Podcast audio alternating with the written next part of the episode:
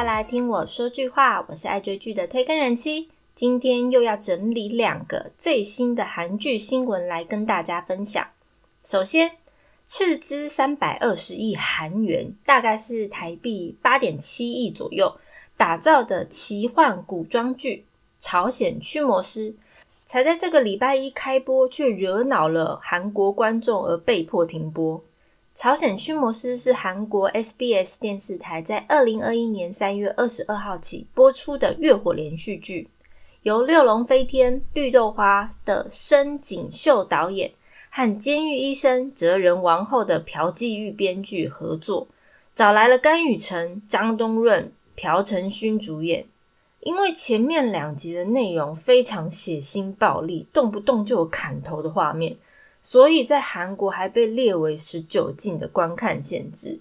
不过，这个开头的百人活尸大乱斗啊，却开出了收视率八点九的亮眼成绩，非常的高，表示观众们也是嘴巴说不要，身体还是诚实的。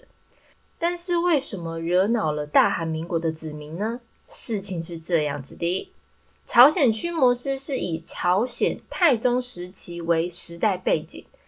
剧情是描述恶灵利用人类的欲望，进而附身变成了丧尸，和为了保护百姓而与恶灵们对抗奋战的故事。在很久之前，从西域被当时的王，也就是太宗封印后的恶灵再次的苏醒，而整个朝鲜在无预警之下陷入了恐慌，丧尸活尸一路从扬州入侵到宫中。恶灵开始蔓延，太宗就带着他的儿子们一行人展开了驱魔之路。这样的感觉其实应该就是爽片，所以喜欢僵尸主题的观众应该是非常爱。怎么会闹到要停播呢？因为观众不满编剧把古代的明君太宗塑造成那种滥杀无辜的暴君，所以炮轰剧组，他们扭曲历史。引爆网友用剧看来抵制他。主角甘宇成在剧中饰演真实的历史人物太宗，在第一集他就率军上演百人活尸大作战，但是他好像看到了父亲李成贵的幻影，所以开始疯狂的砍杀剩下存活的百姓们。这个画面真的非常的血腥。虽然播出前呢，剧组已经用字幕去提醒。本剧人物时间背景与史实无关，但是观众们还是痛批编剧丑化了太宗。太宗在韩国人的心目中是一代明君哦，所以怎么可以容许历史上的明君被这样污蔑呢？韩国放送审议委员会截至到今天上午为止，就收到快要四千件的投诉。青瓦台的停播联署也到现在有十六万的同意哦，大家还记得吗？之前这个朴继玉编剧的《哲人王后》也是因为他改编哲宗时代的历史而闹到青瓦台的讨论版，不过好像当时只有五六千人联署而已。联署拒看的争议也导致第二集的收视从八点九骤降到六点九。广告商也火速切割，像电信公司啦、按摩椅啦、寝具、食品饮料等等，接近二十几间厂商都宣布停止合作，损失非常的惨重。另外，除了不满剧情歪曲史实，剧中也出现了非常多中国的道具，还有中国的食物，所以抗议声浪不断，遭到韩国的网民们扬言要抵制。朝鲜驱魔师的第一集，中宁大军张东润到明朝边境益州宴请了西方驱魔师，却出现了月饼、水饺、皮蛋等等的中国食物在餐桌上，所以引爆了韩国民众怒火，想说这部戏怎么会有中国的产品呢？难道又是叶配，又有中资吗？不过说真的啊，很多部戏都有置入中国的产品，当然那些戏也有被网友拿出来攻击。只是朝鲜驱魔师刚好又因为扭曲历史的效应，而导致事件越演越烈。所以 SBS 电视台在三月二十四号表示，下周会停止播放这部剧。而且在修正好一二集前，也停止随选视讯 VOD 的重播。剧组表示，事前没有认知到使用中国式的道具或服饰，明显是剧组的失误。之后播出的时候会尽可能修正这部分的内容，而且表示这部剧没有中资的介入，百分之百是国内就是韩国资金制作的电视剧。而对于利用真实历史人物呈现出恐怖的现实感，剧组也致歉了。他们说应该要更有责任意识准备才对。而因为剧组的不足，让观众们失望，他们低头真心的向大家致歉。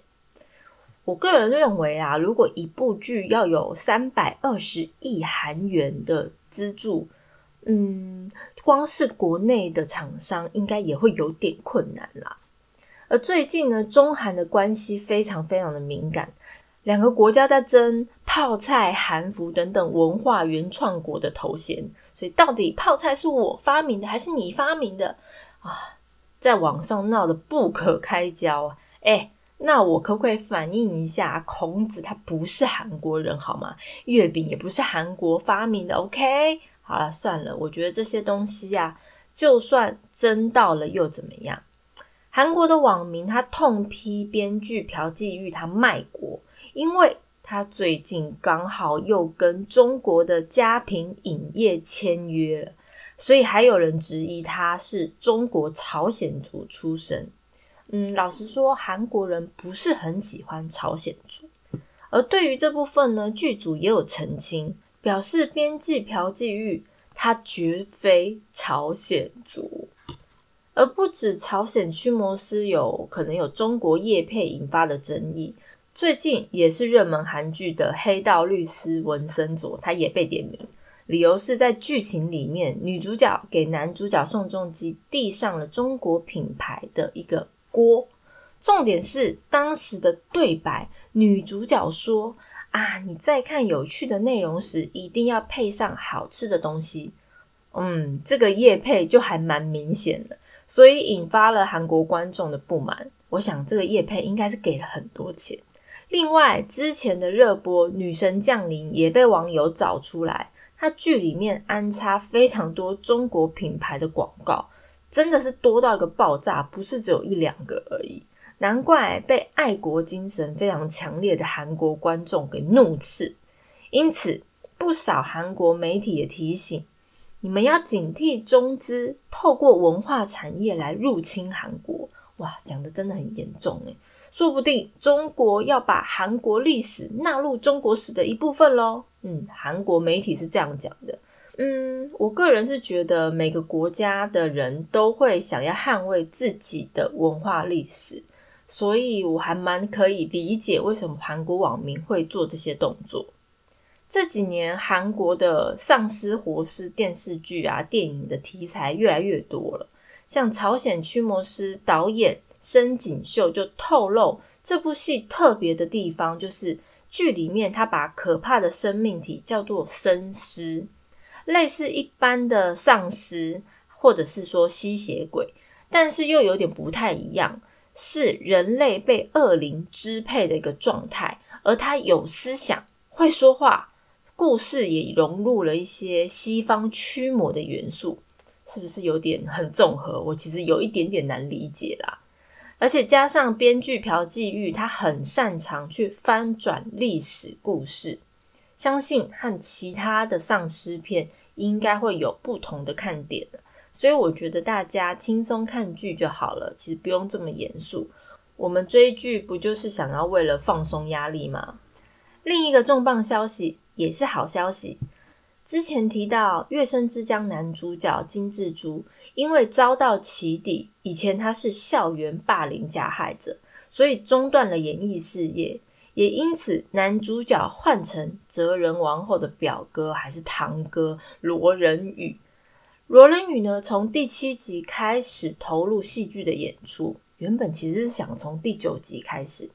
那他凭借着自然傻萌的演技，收服了很多观众。那他和金所炫相差二十二公分的身差高，也一度成了话题。我其实真的不知道为什么身差差很多会成为话题。之前那个前辈呃口红不要涂那一个也是。那电视台发现由他主演的温达受到韩国大众的喜爱，所以也决定重拍第一集到第六集的内容，想要彻底完全的抹灭金智珠的痕迹。可怜的金智珠啊！事实上，在金智珠爆出霸凌争议之前，《月升之江》几乎已经快拍完，他们拍拍到百分之九十以上的进度了。而且突然男主角换人以后啊，整部戏真的是跟着遭殃，几乎所有场面都必须要重拍。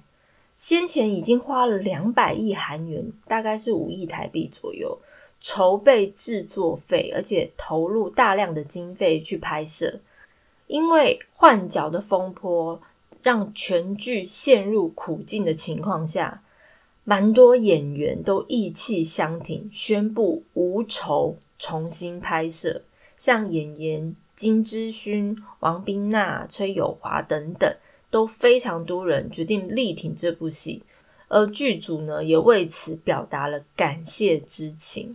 我觉得他们好有义气哦，要全部重拍耶！你知道拍古装是比拍时装还要费心费力的，所以我也希望《月升之江》的收视率节节高升喽。今天的最新韩剧相关消息就到这边喽。如果大家对介绍的内容有什么想法，或想要了解哪一部韩剧，都欢迎大家来告诉我哦。今天没有片尾曲。等朝鲜驱魔师真的演完，我们再做介绍专辑喽。我是推坑人妻，一起掉入无止境的追剧人生吧。下次见喽。